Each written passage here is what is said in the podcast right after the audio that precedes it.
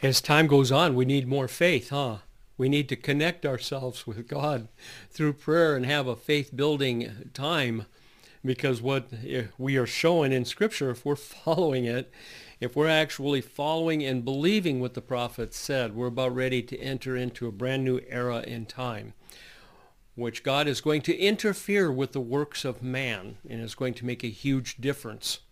What basically starts all that, we understand, is going to be the harpazo for those of us that are alive, the rapture for those that have passed on.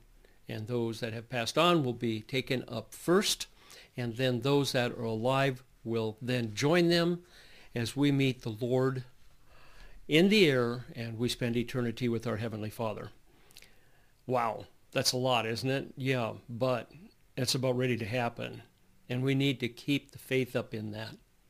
Reminds me of a story. Someone asked me if I would repeat it, and I said, yeah, when I found it appropriate, maybe this would be a good time to do that. A little girl standing on a porch with her mother holding her hand of a big ranch. And little girl says, Mommy, what are they all doing? They're all gathering over there by the barn. And her mother says, well, you understand, we're in a drought right now, and none of the crops are growing. So these people that are gathering are from around several of the local churches. We're all going to go out in that field. We're going to hold hands in a big circle, and we're going to pray for rain.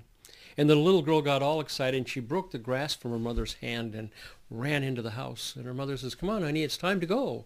And she said, I'll be right there. And coming back again, she could hear her little footsteps running back, and screen door swings open, and she runs over and grabs her mom's hand again and says, okay, I'm ready. And her mom looks down, and in her other hand, she had an umbrella. Her mom looked up, and not one other person out there had an umbrella. And she thought to herself, who has the most faith here? That's what I'm trying to point out to you today, folks. What we're expected is to believe a lot, and us in our fleshly manner and the things that are going on in this earth, we can easily be distracted. And everything that I've done here, as much as I possibly can, I stick with Scripture.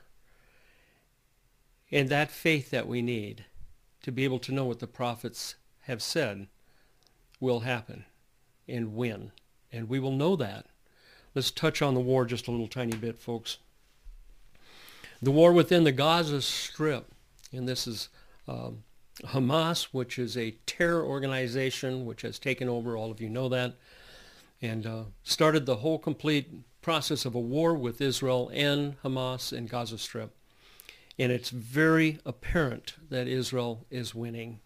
I don't want to go into a lot of detail because what they've done is they've got the basic control by eliminating the major communications and the major powers of Hamas within the Gaza Strip. That's IDF, what they've done, Israeli Defense Force.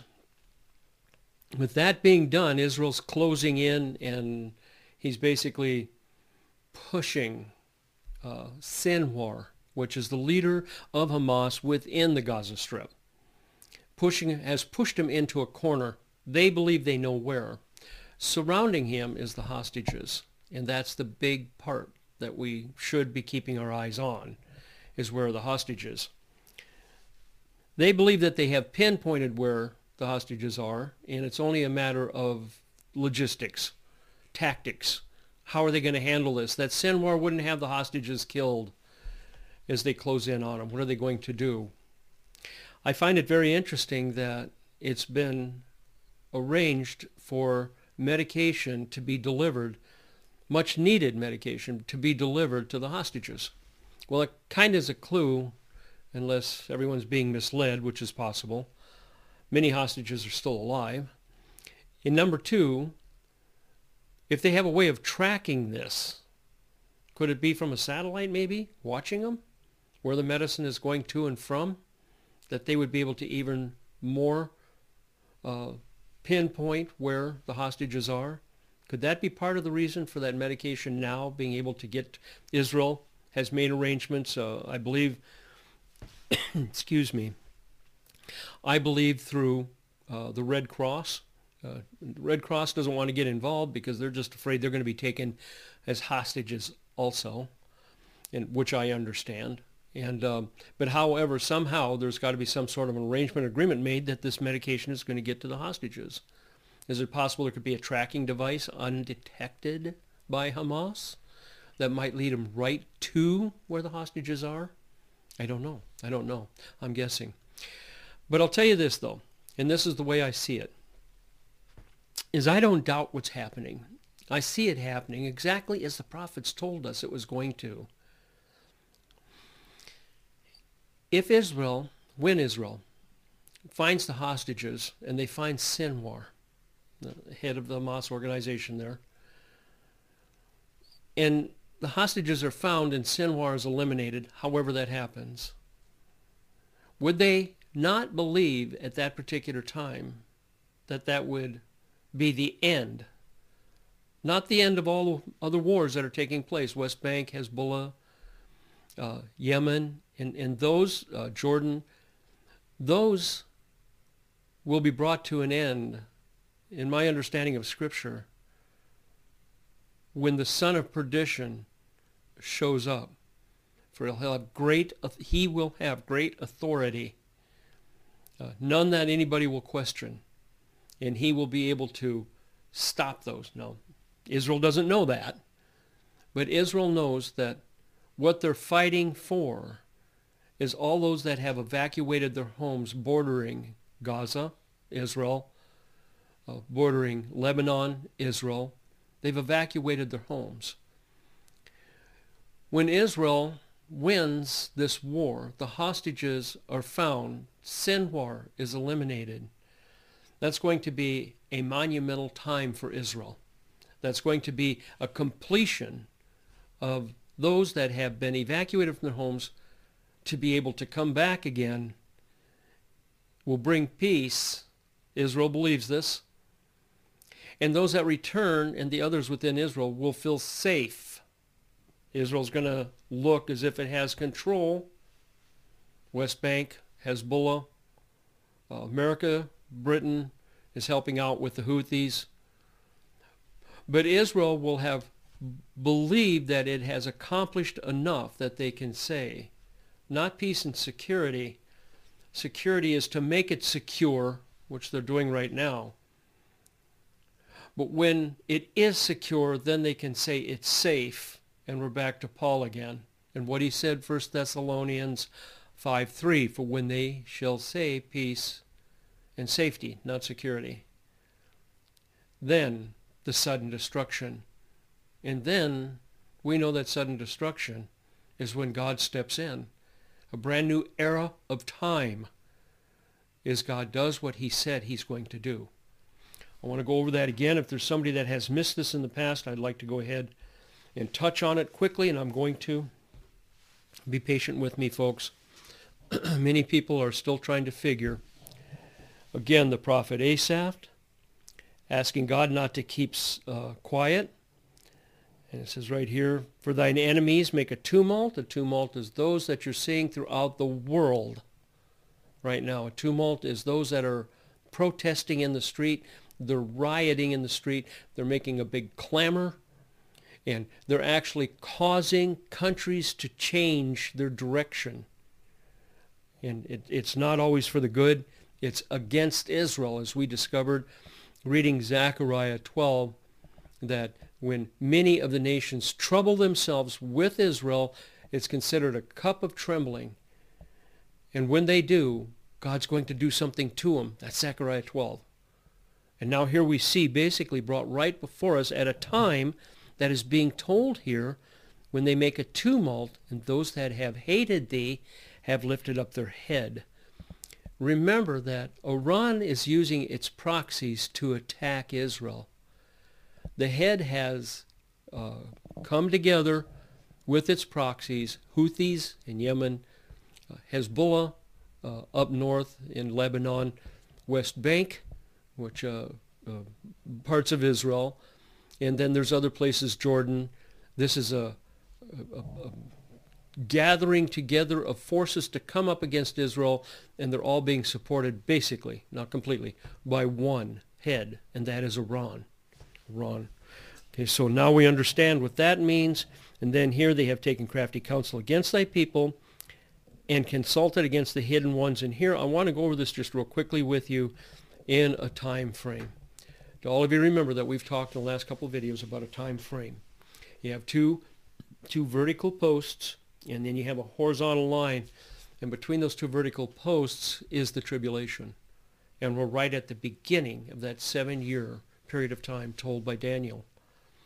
We're right there at the very beginning. For when these things happen, that will start it. And then remember, what starts the tribulation is the son of perdition. The first beast in Revelation 13, as he exposes, he brings about what is seen as a tremendous amount of power that nobody can confront, and he's the one that confirms.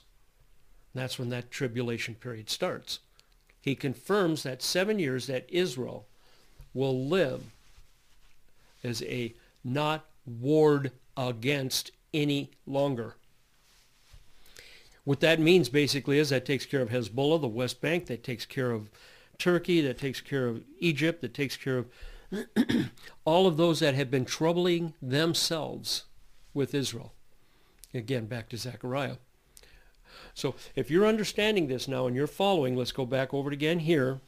Asaph, right here, in that time frame that we're talking about right now today, folks, have faith. Believe this, that the hidden ones only cements where we are in that time frame as he saw the hostages in that time frame, the hidden ones right here. So they have said, let us cut them off from being a nation, a very specific war, not like the Ezekiel 38 war where they pilfer. Right here what it is that so that no more in remembrance, Israel, no more in resistance. I haven't heard a train go by in a long time. That's interesting. I have the window open. Hope that's not bothering you too much. Let's go on down here. They have consulted together with one consent and confederate against thee, the people, Israel. Let me go on. God says that he's going to do something. Well, God makes it clear that he's going to do something right here when Asaph said, those that have gathered up against him, oh my God, make them like a wheel as stubble before the wind, back to Zechariah 12. This all happens in one day. As the fire burneth a wood, and as if the flame setteth the mountains on fire, this is going to be huge. Huge, what's going to happen. So persecute them with thy tempest, and make them afraid with thy storm. Again, something God's doing. This isn't a man war. This is a biblical action by God. Now let's go on down. Fill their faces with shame, that they may seek the name, O Lord. Jews, seek. Let them be confounded and troubled forever. Seek and build a temple, that you be forgiven. Let them be confounded and troubled forever. Ye, let them be put to shame and perish. Death. There's going to be death, but there's going to be those that'll be put to shame. Okay, they're going to finally realize that the men may know that thou, whose name alone is Jehovah, God, the Jews' God, Gentile God, if you believe Jesus is your Savior, art the most high over all the earth. This has never taken place before, so this is up and coming back again. I want to cement this in a time frame when they do what's actually happening today. And then our key is the hidden ones in the time frame. We have the hostages. All right, let's just go one further here because, again, folks, I'm hearing a lot of people that are doubting. They're trying to find other excuses of things that are going to happen. World war. Russia's going to do this. China's going to do that with Taiwan. Taiwan is going to lose this. North Korea is going to, maybe. I don't see it. Not in Scripture, I don't. Because Asaph pinpointed a time in God's time frame of what's going to happen, and we understand what takes care of the rest. He's explained it to us so perfectly that if we should believe what the prophets are saying, we'll know what's going on. And Paul says, he goes so far as to say, but of the times and the seasons, no reason ye have to be written unto. Think about that. If we're listening to Asaph, we're listening to the prophets. We have faith and we believe that God's going to do what he said he did, then we're not out of the time frame. Then we don't have to have it written unto us, for we will know. Who will know? Folks, you folks. As Paul goes on here, he's going to explain, you know, perfectly that the day of what day? Of the Lord so cometh as a thief in the night. Jesus does not come back at the end of the tribulation as a thief. And it's like a thief, as unto a thief. As Jesus doesn't, is not a thief at all. So for when they shall say peace and safety, not security, link now the sudden destruction that the prophet Paul talked, Asaph talked about. Link them together. Why? That destruction come upon them as travail upon a woman with child, Revelation 12. And they shall not escape. The child, the rapture, folks. It's just so simple. It's right out here in front of us. And they shall not escape. Who shall not escape? Those that are in darkness. And he goes on to explain. He makes it very, very clear. I'll come down here if you want to stop and read that. You're more than welcome to. But ye, brethren, are not in darkness, that that day should overtake you as a thief would. You're not aware. Folks, you're aware. You're completely aware, and that's what I'm asking, that your faith jump up here a little bit. Because so many of you, I can tell by the way you're talking and you're asking questions about it. Trust and believe in the prophets that God has sent to us, and especially at this time for them to be understood. And it's made very clear. Is, again, Asaph told us what was going to happen. He pinpointed a time when they have the hostages or the hidden ones. And what's the next action of God? Of course, the rapture is going to happen. The harpazo, up and off this earth. And God's going to step in and do what he said in Zechariah 12. There's going to be a war, exactly what, again, Asaph described. The stubble, the wind, the burning. And many will perish. And some will be left ashamed, that the whole world will know it's the true God. Folks, got to just think this one through and pinpoint where we are. So basically, what are we looking for today then, folks? I think we're looking for is the hostages and what's going to happen to them next, and basically when. Because if that Gaza war, a huge big step, it'll be thought by Israel, it'll be thought by the world, wow, Israel is winning this Gaza war, folks. They have pinpointed, they believe, they know the hostages and where Sinwar is. It's only a matter of time. That's all it is. And when they are found, Israel will say, our security has come back again. We can now live in peace, and we will be safe from them firing the missiles into Israel from the Gaza Strip. No more threat of this Hamas wanting to wipe Israel off the face of the map. Israel will believe that it can manage the other wars at that time. And they will say peace and safety. So what is it all depending on? What are we leaning on here? One, the prophets, that's for sure, believing them. Who's holding the umbrella, folks, out of this group? So when we see all of this merged together, we are. What are we waiting for?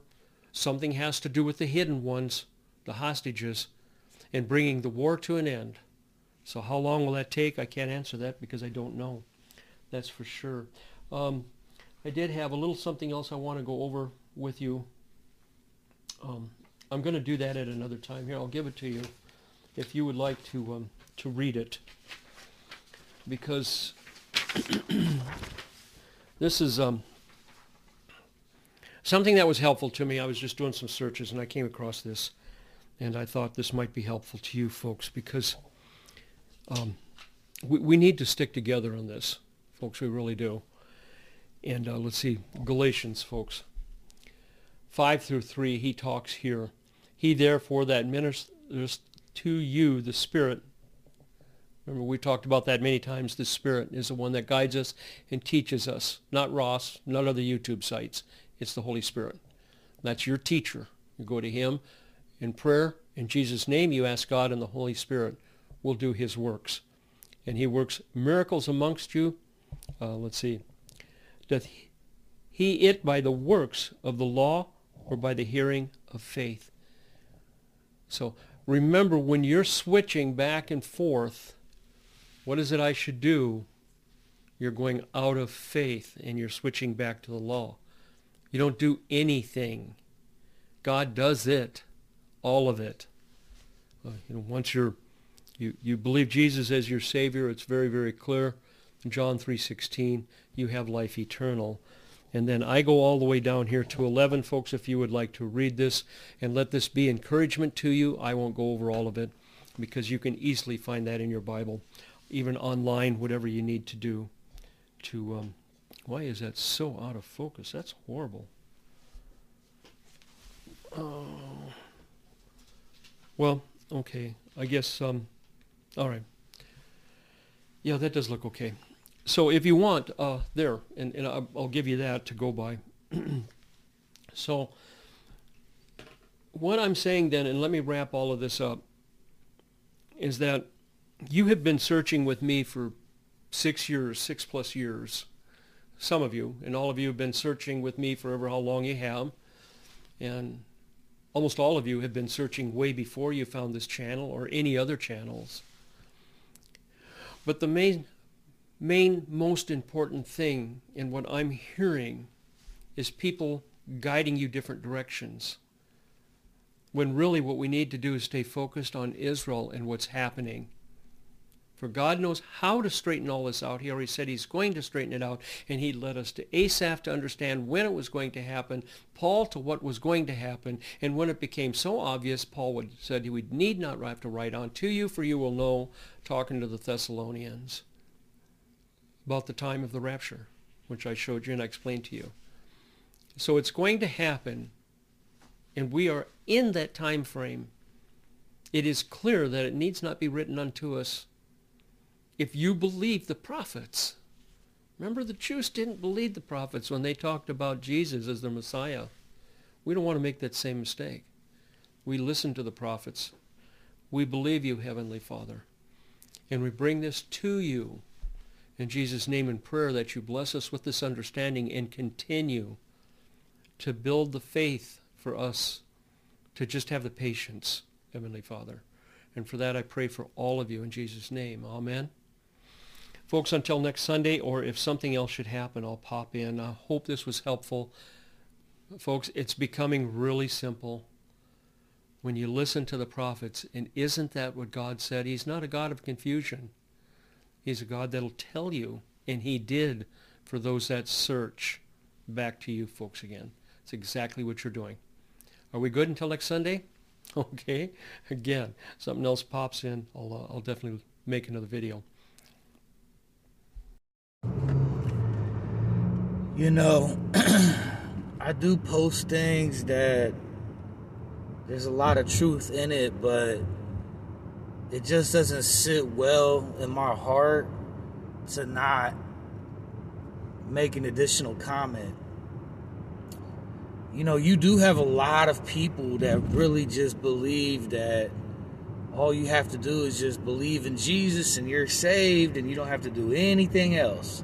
And they constantly emphasize that. I don't know if I've heard this guy actually say that a lot, but I did just catch him saying something, you know, like, oh, well, if you switch over, then you're on the law, in the law, because if you start thinking like that, you don't have to do anything because it's already been done. And it's just like, you know, if you're, I mean, humans make mistakes, right? You know, nobody's perfect, even when preaching the gospel. He's made it very clear that he's not a pastor. You know, he's not an evangelist. He's just someone that's reading the scripture. But let me clarify for you. I went to hell as a Christian. There is scripture that says even the devils believe and tremble, you know. So there are a lot of people that believe in Christ, just like I believed in Christ. And I believed that Jesus was my Lord and Savior, but I was living a sinful lifestyle. And I went to hell as a Christian. For like 3 or 4 days in a row, I just kept ending up in hell in the same place. That's when it clicked in my head that something was up, because you really don't have like the same dreams over and over again. You don't really have like the same nightmares over and over again. unless it's like a message, unless it's like a warning, you know. And that's when it clicked for me, like, I don't know if this is actually a reoccurring nightmare. Like, I think, you know, like, I think it was a reoccurring nightmare where it happened, you know, one day, and then maybe a couple weeks later, a couple months later. But then when it was just back to back to back for like 3 or 4 nights in a row, that's when it clicked in my head. You know, this isn't a nightmare. This is hell. This is real. And I couldn't wake myself up. That was another thing. Sometimes you could try to wake yourself up from a bad dream or whatever. I couldn't do that. The only way I could get out of there is when I said Jesus' name. And he didn't appear to me or anything. But it got me out of hell. So we have to forgive in order to be forgiven. You know, God is not going to forgive us if we don't forgive each other. And that seems to be like a big one these days. Like, I just met with my brother, my half-brother, my step-brother on Friday. We all went out to eat. And he brought it up. Like, I was talking to him about it before we went out to eat. You know, how he needs to forgive my nephew. And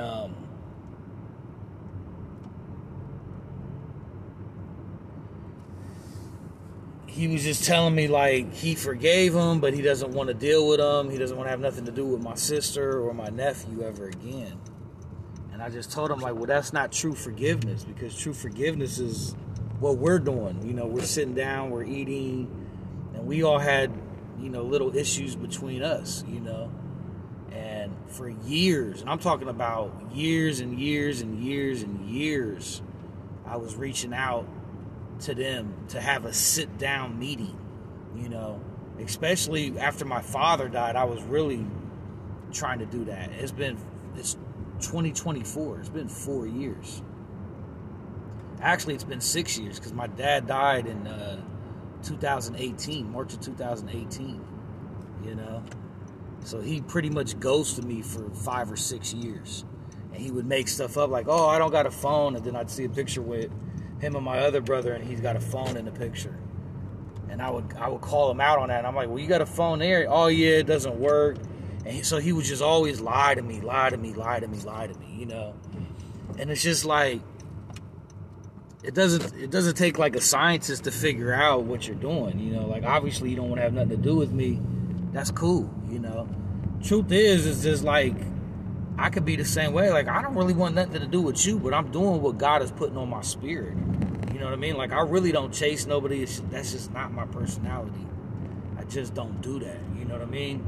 I've always been the type of person, like, if you good on me, I'm good on you, you know? And good forever. Like, I never, ever have to deal with you ever again, you know? I've just always been that type of person. So it's taken a lot for me to really apply the teachings of the Bible, put them into practice, and earnestly do it from my heart. Even when I didn't feel that way, I would pray to God and be like, God, I'm doing it, but I'm just going through the motions. It doesn't feel genuine. Please help me to, you know, really change. Please change my heart. Please really help me to be the way that you want me to be, because I just don't feel like I am this, like, goody two-shoe Christian, you know. So there's a lot of homework. There's a lot of things that we have to work on as people, you know, as humans. And it's one thing to say that you believe in Jesus and he's your Lord and Savior, but is he really the Lord and Savior of your life? Are you really applying his teachings to your life and really trying to implement them and put them into practice? That's what I found to be what it really means to follow Christ. You know what I'm saying? So I don't know what this guy's talking about. You know what I mean? Like, it's one thing to just, you know, read a book. It's another thing to do what the book says. You know what I mean? And that's really what, I mean, think about when you go to school, you know what I mean? Like, it's not just regurgitating stuff that they've taught you, so you can pass a test. You know, it's like, can you put this stuff into practice in the field? You know what I mean? That's what it comes down to. What good is a doctor who studies all these years to be a doctor, but then when he's actually faced with the task of having to go into surgery and do those types of things, that you know what I'm saying? Like, you need that real world experience. And it's the same thing with the Bible. You know what I mean? Like, I was just studying Proverbs this morning, you know what I mean? And it's just like, Proverbs is just filled with so much knowledge and wisdom. And it's just like, it tells you, like, I remember it said something about wealth by vanity will diminish. So wealth obtained by the use of your vanity, it will diminish, you know? So it's just like, I don't know what this guy's talking about. Like, I mean, a lot of stuff, you know, I do post, I do vet it for the most part, but I am distracted a lot, you know, so I might not catch everything. So obviously it's up to you as the listener to go to the Bible and make sure that the stuff that you're owning and basically invoking as truth, accepting as truth and living by that you double and triple check and you do your research and you do your study, because it's your soul that's at stake. We have to forgive to be forgiven. We have to repent and turn from our sinful lifestyles. No, you can't just say, oh, I believe in Jesus and think that it's all good. There's homework to do, and there's homework to do every single day, because all day long we are sinning with our thoughts, with the way we think, with the way we act, by the way we look at each other. It's a lot. There's a lot that goes into this. You know what I'm saying? Like, what does God like? People that have a haughty look? No. Does God like pride? No. Does pride come before a fall? Yeah. So, you know, I mean, I would assume that a lot of this is common sense, you know, for a lot of people, but you just really don't know where everybody is at. I talk to a lot of people, you know. I was telling my brother even at lunch, like, yeah, man, you know, that's not forgiveness. Like, you need to be able to pick up and resume. And I told him, I'm like, hey, you own a company, right? So you got employees and stuff like that. When you get into an altercation with them, and then you have to go to work with them the next day, you guys are getting along. You guys are working through your differences. You guys are working through the problems. He's like, well, that's different because I got to work with them. And I just left it alone, because it's not different. What you're basically telling me is that you're selfish. It's different because you need a job to be accomplished, so you're willing to overlook things for the sake of your employees getting the job done, because if they don't do it, you got to do it. That's basically what he's telling me. But I'm, like I said, this is our first meeting, and like, we've never, I can't even tell you if I've ever sat down and ate with my brothers in my lifetime. Like, even when we was growing up, you know, I was only around them until, you know, I moved out when I was 16, you know, and I'm like 10 years older than them, you know what I'm saying? So they was little kids, basically, you know what I'm saying? And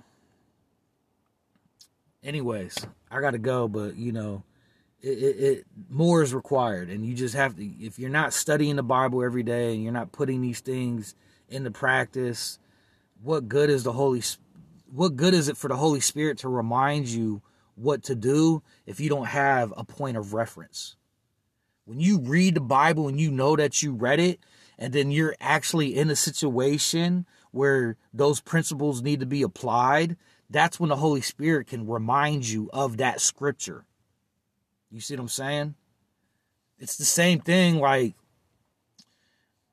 somebody in an internship. You know, they've been studying, they've been doing all this stuff. Now they go take an internship, and then, you know, their mentor can be like, well, remember when we studied this in class, this is where you put it into effect. Right here's where you do X, Y, and Z. You remember we studied this? All right, this is where you do it. Okay, you read this instructions for this IKEA item to put it together.